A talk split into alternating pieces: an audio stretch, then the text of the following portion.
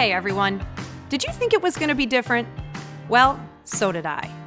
What I've learned is that I'm not your typical daughter, mom, ex wife, business owner, or maybe I am, but I just don't know it because no one talks about it. We are all too busy with a bunch of different balls in the air to take time to process, well, just about anything. But that is all going to change with this tribe. Ladies, I'm one of you. I've been there and done that. And we don't need to go through it alone. Will we be practical? Yep. Will we be goofy? Absolutely. Will we swear? You bet your sweet ass. By the way, little secret this is not going to be the podcast you want to listen to in the van with your kids. So, ladies, slip on your heels because we all feel more powerful in heels. Grab your wine because it's 5 o'clock somewhere. And let's dive into Not Your 1950s Housewife with me, Gina Simoneri. Hello, everybody. We are back, and today we are having an amazing conversation with Julie Philipp. Uh, for those of you who don't know, she's an award winning broadcast and print journalist who is now a senior executive at Democrat and Chronicle. She is helping lead a variety of initiatives and a grant writing efforts, including Time to Educate, a journalism, editorial, and advocacy initiative aimed at improving local public schools. She also produces and hosts Rochester Storytellers Project, a series of live events featuring true stories told by regular people. But her favorite job has always been being a mom. She has three kids. Her oldest is Savannah, who is now an attorney in New York City. Her middle child is Michaela, who's serving in Ecuador as a community health worker for the Peace Corps. And her youngest, Ben, is studying architecture at Temple University. Welcome, Julie. Thank you. Glad to be here. I am so glad you're here. So, let's kind of dive right into this. A mom of three, I only have two kids. Was this always a passion of yours to have a large family? no, no. To begin with, I did not even really want a nest. Um, I wasn't really opposed to, to, to having children, um, but I was really dead set on being like the best journalist. Like I wanted to be a foreign correspondent. I wanted to travel the world. I wanted to be on national television. Um, and, and, kids were not really um, a big part of my future. I thought I'd have a few maybe, and you know, they'd be home and I'd be off in London somewhere. I, I really was not that maternal uh, growing up. Okay, but somehow you ended up with three. yeah, you know, even when I was pregnant with Savannah, my first one, I was I had every intention of um, you know, taking my 12 week maternity leave and then taking her to daycare. Um, so we um, you know, researched daycares. I visited daycares. I found one very near my office, so it, you know, be, I could drop her off on the way to work and everything. Um, so that was the plan. Um, but then I met her. Like the the the day that I had her, I couldn't sleep. I was in that hospital bed staring. I was holding her and staring at her all night. She was just this angel. And the nurses would come in and they're like, "You've got to put her in the bassinet. You you might fall asleep. You can't sleep with her." And I'm like, "No, I'm I'm not going to fall asleep because I just couldn't I don't know what hit me, Gina. I don't I I can't explain it. but I was just in love. And then um I still thought, well, I'll take her to daycare. Um but it was a the first snowy day of the year when I dropped her off and I did not know a soul. Like I had interviewed and met all the people there and uh, suddenly there's all these other people there and they said um, well, there's been a snowstorm. A lot of our staff couldn't make it, but they're coming. We'll be fine. Um, so I went and visited her at lunchtime, and they had her um, in her crib on her stomach with her pacifier stuck in her mouth. You know, this, and at that oh, time, yeah. I, don't, I, I don't know what the guidance is now. It keeps changing, but at that time, you know, I had specifically requested she does not sleep on her stomach. You know, the doctors say no, um, but right. they'd clear, clearly done that to um, stop her from crying. You know, to hold the pacifier in. But I, you know, and I, I was a little upset. Still did not recognize a soul in the daycare, and then uh, went back to work though. And then I came back to pick her up, and I couldn't find her. I'm looking all over the room and I couldn't find her. And I finally saw her in this um, daycare worker's arms, and she had been crying so long and hard that her face was puffy and red. And I almost didn't recognize her. And they hadn't changed her diaper. The bottles were scattered all over the floor, and they apologized. They said, "Well, you know, we were really short-staffed today. We couldn't, you know, we couldn't, um, didn't have as many people as we normally have." And I, I was just boiling, you know. like if you can't take care of my child, fine, but call me and tell me, you know.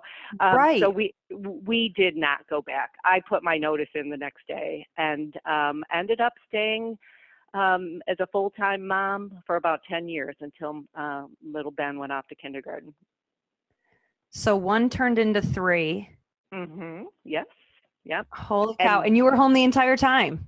I was home the whole, whole time. I did a little bit of freelancing here and there, but um, I loved it. I, you know, it, like you said in the beginning, it, it, was, it remains today my favorite job. I just really love spending time with them and doing things with them and going on adventures with them. Um, and you know, and did you always love being a mom? I mean, because from someone who, and when I was reading, you know, more, I mean, you literally had your eyes set on exactly what you wanted to do and I know a few people who've had like one child and it was an oops, right? And mm-hmm. they navigated it and figured it out and they were fine with it, but their career picked right back up. Like I don't know very many who really didn't want any and ended up having three. it just it just fit. I mean, I just I I, I really um that to me, you know, seeing the world through their eyes was just such a, a treasure to me.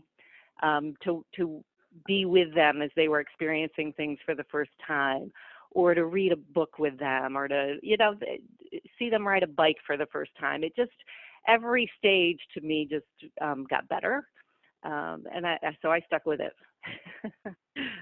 That's awesome. So then uh, was it hard to find a balance between being a mom and being as driven and successful as you wanted to be in your career? Um, I think I was lucky. You know, I, I um, was able to pick up my career about where I left off because I'd um, freelanced and kind of, you know, showed up for election day, that sort of thing.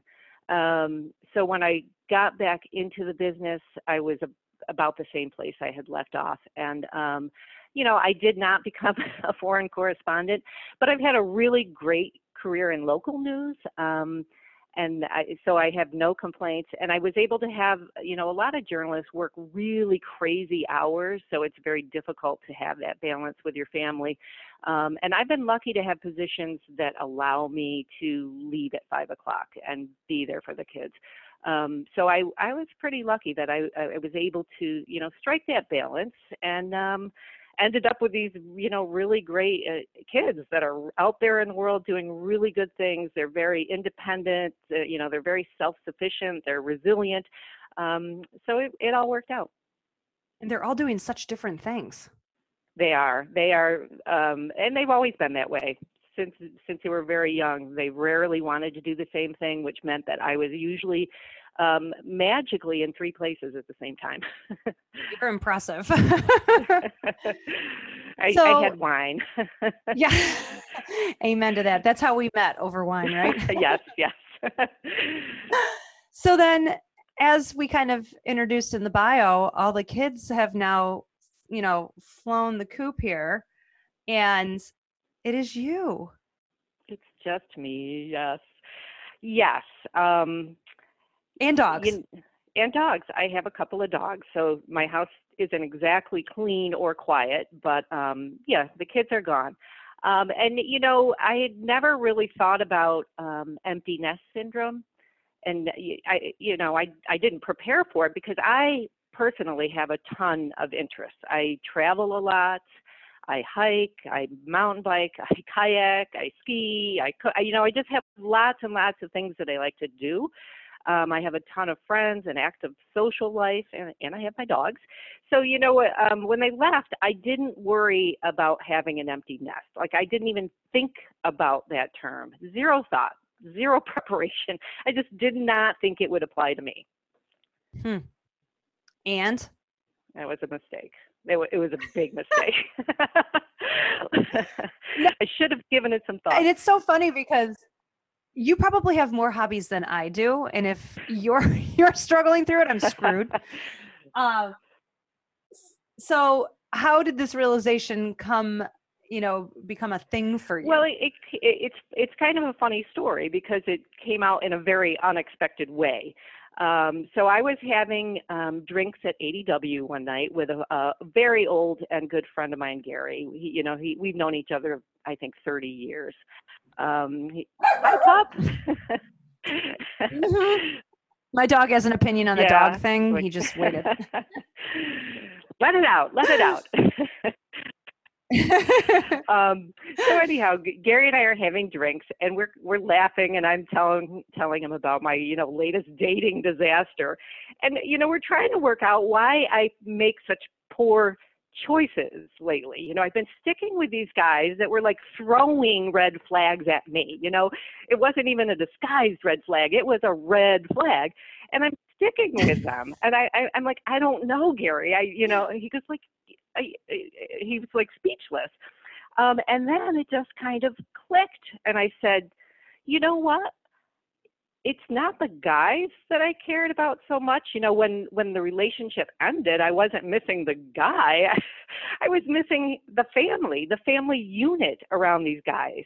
Um, it didn't matter. They, I mean, it, they could be totally dysfunctional family units, and it didn't even matter. I just missed having that, you know, that those people filling that space around me. You know, Right. um, and, and so it, it it kind of struck me. I said, Gary, maybe I have empty nest syndrome, and he's like, that would be worth exploring. um, and so I did. I started thinking about it, and then I started thinking, you know, whenever my kids are about to come home, that feeling that I get when they leave. I'm now getting it before they come home. Like I'm starting to dread them coming Oh. home because I've I'm- of that You know they're gonna feeling they're going to leave. So that's when I said, "Oh yeah, I got to do something about this." so what does one do about empty nest syndrome? Well, I uh, yes. Right? Because you don't want to you don't want to date the wrong guys to build that family no, unit. no, that that that is not a good tactic at all. and I don't you're like from experience. And I don't know if your friends are all in the same space you are too, right? Like depending on how old kids are, they might not have an empty nest syndrome yet. And here's another question I was wondering like you're not married, I'm not married. Is it more is it more prevalent in people who don't have a spouse, right? Because your nest isn't necessarily completely right, empty right. theoretically Yeah, right like is it is it a stronger feeling if it really is just you as the human in the Mhm. house Yeah, so those are all good questions, and I am not a life coach. I'm going to say that very clearly up front. I'm not certified um, in any kind of mental health counseling, um, but I am a journalist, and I I had those same kind of questions. And you know, what do I do about it, and is it different than people who are married? You know, there, I had all those questions. So, like a, a good journalist, I I went and um, did some research. Um, and I realized and, and it's still out there in a lot of the um, advice. You know, it, it seems like there's these two stereotypes that, that I definitely um, bought into um, about empty nest syndrome. And one is it's it happens to mothers who have just put so much of themselves into raising their kids that when they um, leave, she doesn't really have an identity. She doesn't have passions or interests or yep, career. there. But that Yeah. doesn't apply to me. You know, I I, I have passions and No, interests. that and wouldn't apply to- And you too, right? So um right so and then the- the other stereotype that that's that I bought into and that is out there is that um happens with married couples. You know, they suddenly look at each other and say, "Oh my God, what am I going to do with this person for the rest of my life?" Um, and I, you know, I did that already years ago. So, so that didn't really apply either. So that I think that's why I sort of brushed empty nest um, syndrome away because I didn't really think it was going to apply to me. Um, but it's so much more than those stereotypes capture. and what I think everybody, whether you're married or single, whether you are a full-time mom or you know just a part-time mom, um, you, we have to acknowledge it for what it is. That that's like the most helpful bit of advice for me, anyways. When I started researching this, that this is a, a huge loss. It's a it's a a life that you no longer have. Um, and you mm-hmm. know what? It's the same for your kids you know they're going out there into the world and suddenly they're no longer dependent on you and they're dependent on themselves. So they're also going through this loss and new life process but they're like getting cards and congratulations and grandma's giving them money and it, it's like an exciting thing. And right, right you know you know they nobody did that for me. Like i i didn't get a cake. Mm-hmm. so we we we have to really as parents acknowledge that we are losing a life and starting a new one. Um, and so the first thing I had to do was just really acknowledge it. And there's very little information out there um, about, you know, single parents versus married parents. Um, and the little bit that's out there is not that helpful. it, it, it, the the one thing that I do see in um, some single parents who I know who are going through empty nest syndrome um, because I've started to really pay attention to my friends who are going through it. Um, some mm-hmm. are their bond with their children was so close. Um, like they really relied on their children for their social lives when they were single for their um you know th- that they're having a very difficult time almost letting the child go um, so that mm-hmm. comes up a lot in the literature about um, single parents versus married parents. Um, but if if letting the kids go wasn't really my um, problem. so, but it's something. No, I don't think that'd be right. But it's uh, it's definitely something that single parents need to think about um, if they're trying to work through it. Are they putting extra pressure on their children to still be um, children? Um, so that's the one difference that came out when I was looking um, for that.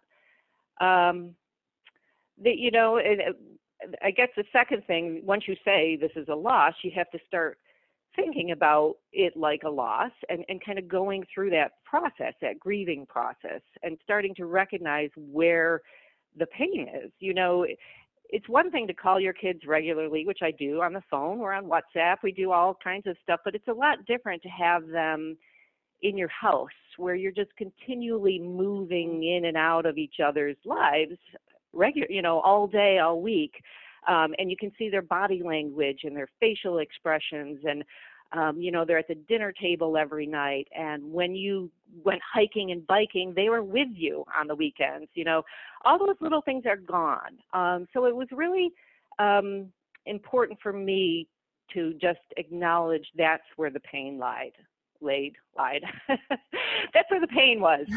Um, eh, so that was step one for me, and that that is one of the big ones that in the in the little bit of information that's out there um, that they really say, you know, you have to treat this like the loss that it is and say goodbye. So as you were saying all of that, I was wondering, like, did you start to feel this when your oldest left the house and went to college? Like, so when Savannah left. Yeah did you feel it a little bit and then when michaela left and then what like did it did it grow or was it like i'm good until ben left um i think that i was in denial for many years until gary and i had that drink. Um i think it did start um earlier. I think there were but but i i did have ben and ben and i were very close. Um so it really didn't fully take form, I think, until he was, um, and even after he went to college, he was still coming home a lot and home for the summers. So it really started to hit. He's a senior in college now, um, and I would say it hit when he started um, two summers ago. He started his internships in the summer. So at most, he's now home, you know, a couple. He's also a rower um, which uh, when you're a D1 uh, athlete on the rowing team, you don't even get vacations. you know, you're at yep. practice all the time. So uh, within the last couple of years, I, I'd say when he wasn't regularly coming home, um, that's when it really started to to hit when it when all of them are gone. Okay. And I would think that there'd be a bunch of literature about, you know, friends becoming your family and doing that type of stuff. Did you find a lot of that? You know, like the friends giving and that, you know, have your friends become your family, spend time more time with them, go out more with them, do more hobbies with them type of stuff? No? Right, right. Well, yeah, that's sort of that was sort of after I sort of went through this um acknowledgement, I had to start thinking about this new life. Um, you know, if my kids are having a blast without me and they're thriving and they're out there doing their thing, you know, why do I want to sit home and be depressed, right? Right, right. So I, I, I really had to start making a, a conscious uh, effort and to, to shift my thinking around this. Um, and so one of the things I did do um, you know, a lot of the vi- advice is, you know, stay busy, get new hobbies, that kind of thing. And I, I didn't really want new things to do, but I realized that a lot of the things that I do, I had done with my children. Um, so I consciously went out and found someone who likes to do those things with me. You know, I, Hmm. these days you can find anything on the internet, right? Right. So I did. I I, I did start replacing um, my kids with um, adults, doing many of the same things that we used to do together.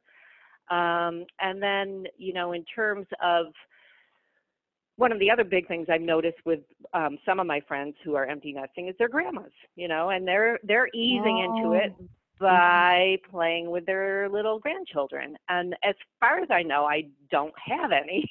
So when was the last time you talked to everybody? You might want to pulse the crowd. I know I should I should be careful what I say. Um, but Knock on wood. so anyhow, what I've done is I um, signed up to be a youth mentor for a, um, a few hours a month um, with Mm. Compeer, and Mm. that's turned out to be just like a really special thing. Um, so I had to start thinking, you know, I didn't have to give up everything from my old life because my kids weren't there anymore. I just had to figure out how to do it and not be alone. Yeah. And so that's that's the sort of um, advice. They don't tell you that in, in a lot of the literature. It's like get a hobby, pick up Right. new things to do at work, keep yourself busy, um, and that's not that helpful. But if you if you think, well, I like my life, I just want someone to be sharing it, these different parts, um, it's it makes a lot more sense to me. And choosing the right people is pretty important. mm-hmm. Yep. Yep. And, Okay. uh, you know, getting out of your comfort zone a little bit, oh, like yeah. this podcast. I see, and you're doing phenomenal. so then one of the things you mentioned too that you do, and I don't know if this was something you did when the kids were still home, but Rochester Storytellers Project, or is this a new initiative that you have?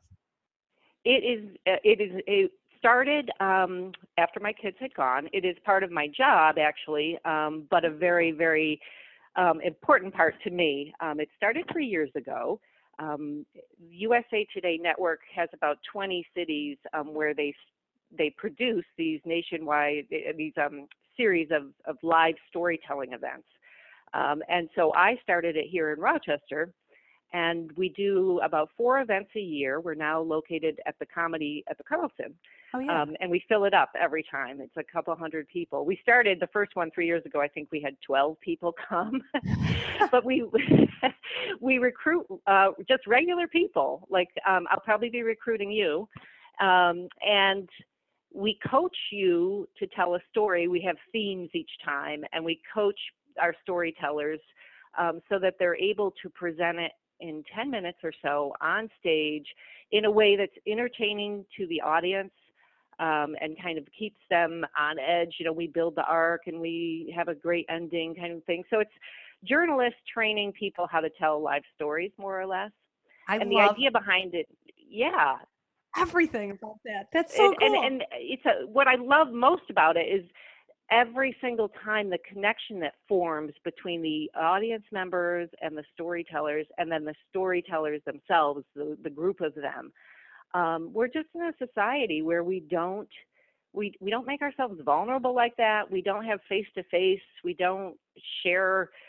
And, and, and you know we purposely pick very diverse storytellers, um, and so you get these little slices of life that one you relate to, but two, it's like, wow, I, I didn't know people had those experiences. Um, so it, it's just been a really fulfilling um, part of my job. And yes, now that my um, children aren't here, I, I do put a lot more energy into it, I think. Um, and so we have another one coming up in January. Can I give out the website for it? Of course you can. it's called storytellersproject.com. So you go there and you can just click on Rochester and you'll see the whole um, lineup of stories for our 2020 season. Well, because I was just going to ask you how people can find out more about when you're having them. And do you advertise who's going to be telling their story at each event? Yes. Before the event, usually the, a week or two beforehand, um, there'll be a story at, at democratandchronicle.com about the upcoming event. Um, and then it's usually in print like the Sunday before um, the show. Um, but they are we have they're they're listed on the Democrat Chronicles Facebook page under the events, um, and also at storytellersproject.com. So it's pretty easy to find out what's coming up, and we have the whole um, year's schedule published now, so you can see when they're coming. And then we're going to have a bonus one that's not on there yet, but because of the 100th um, anniversary of women's suffrage and Susan B. Anthony's 200th birthday, we're going to do some kind of special storytelling night around that too. So we'll have to keep an eye out for that. That'll be yeah. awesome.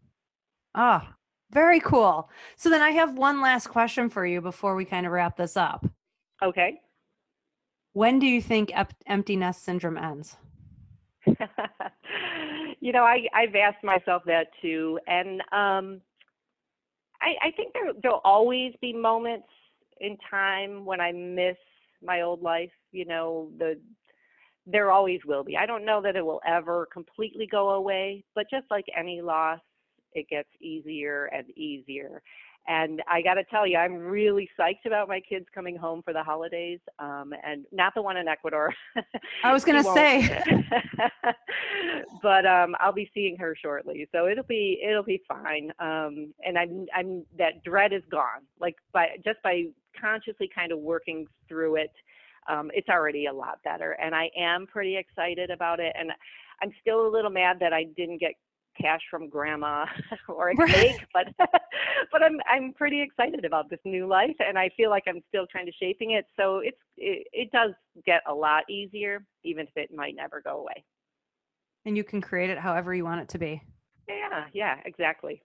Ah, well, I thank you so much for taking time out of your afternoon to chat with us about a topic that, to be honest with you, is not even on my radar, right? My daughter's 11, my son is eight. I am in the thick of being their Uber and trying to coordinate schedules and making sure that their rooms are clean and they have clean underwear and that they brush their teeth really for two minutes, not two seconds, right? Like I'm in that phase right now.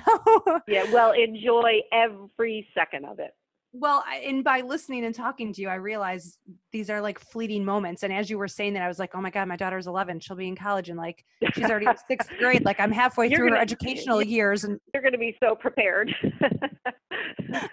i'm going to have an anxiety attack just thinking about it i'll send you cake and a card and some cash uh, Thank you. Congratulations on your empty nest. It'll yes. still stay clean. Go forth.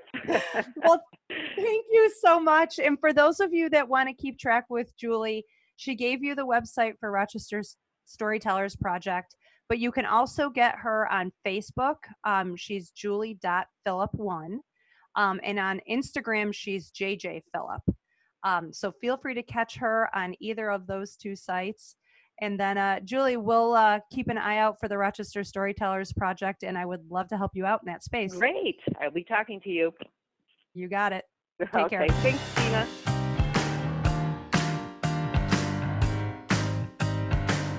Hey, Tribe. Thanks for tuning in today. I hoped you loved these few minutes you got to separate from your tactical life to do something for yourself. Of course, we're on iTunes, but Instagram is our place of choice. Follow us there, listen to past episodes, or DM me at Gina Simoneri. Make sure you kick some ass today. Love ya.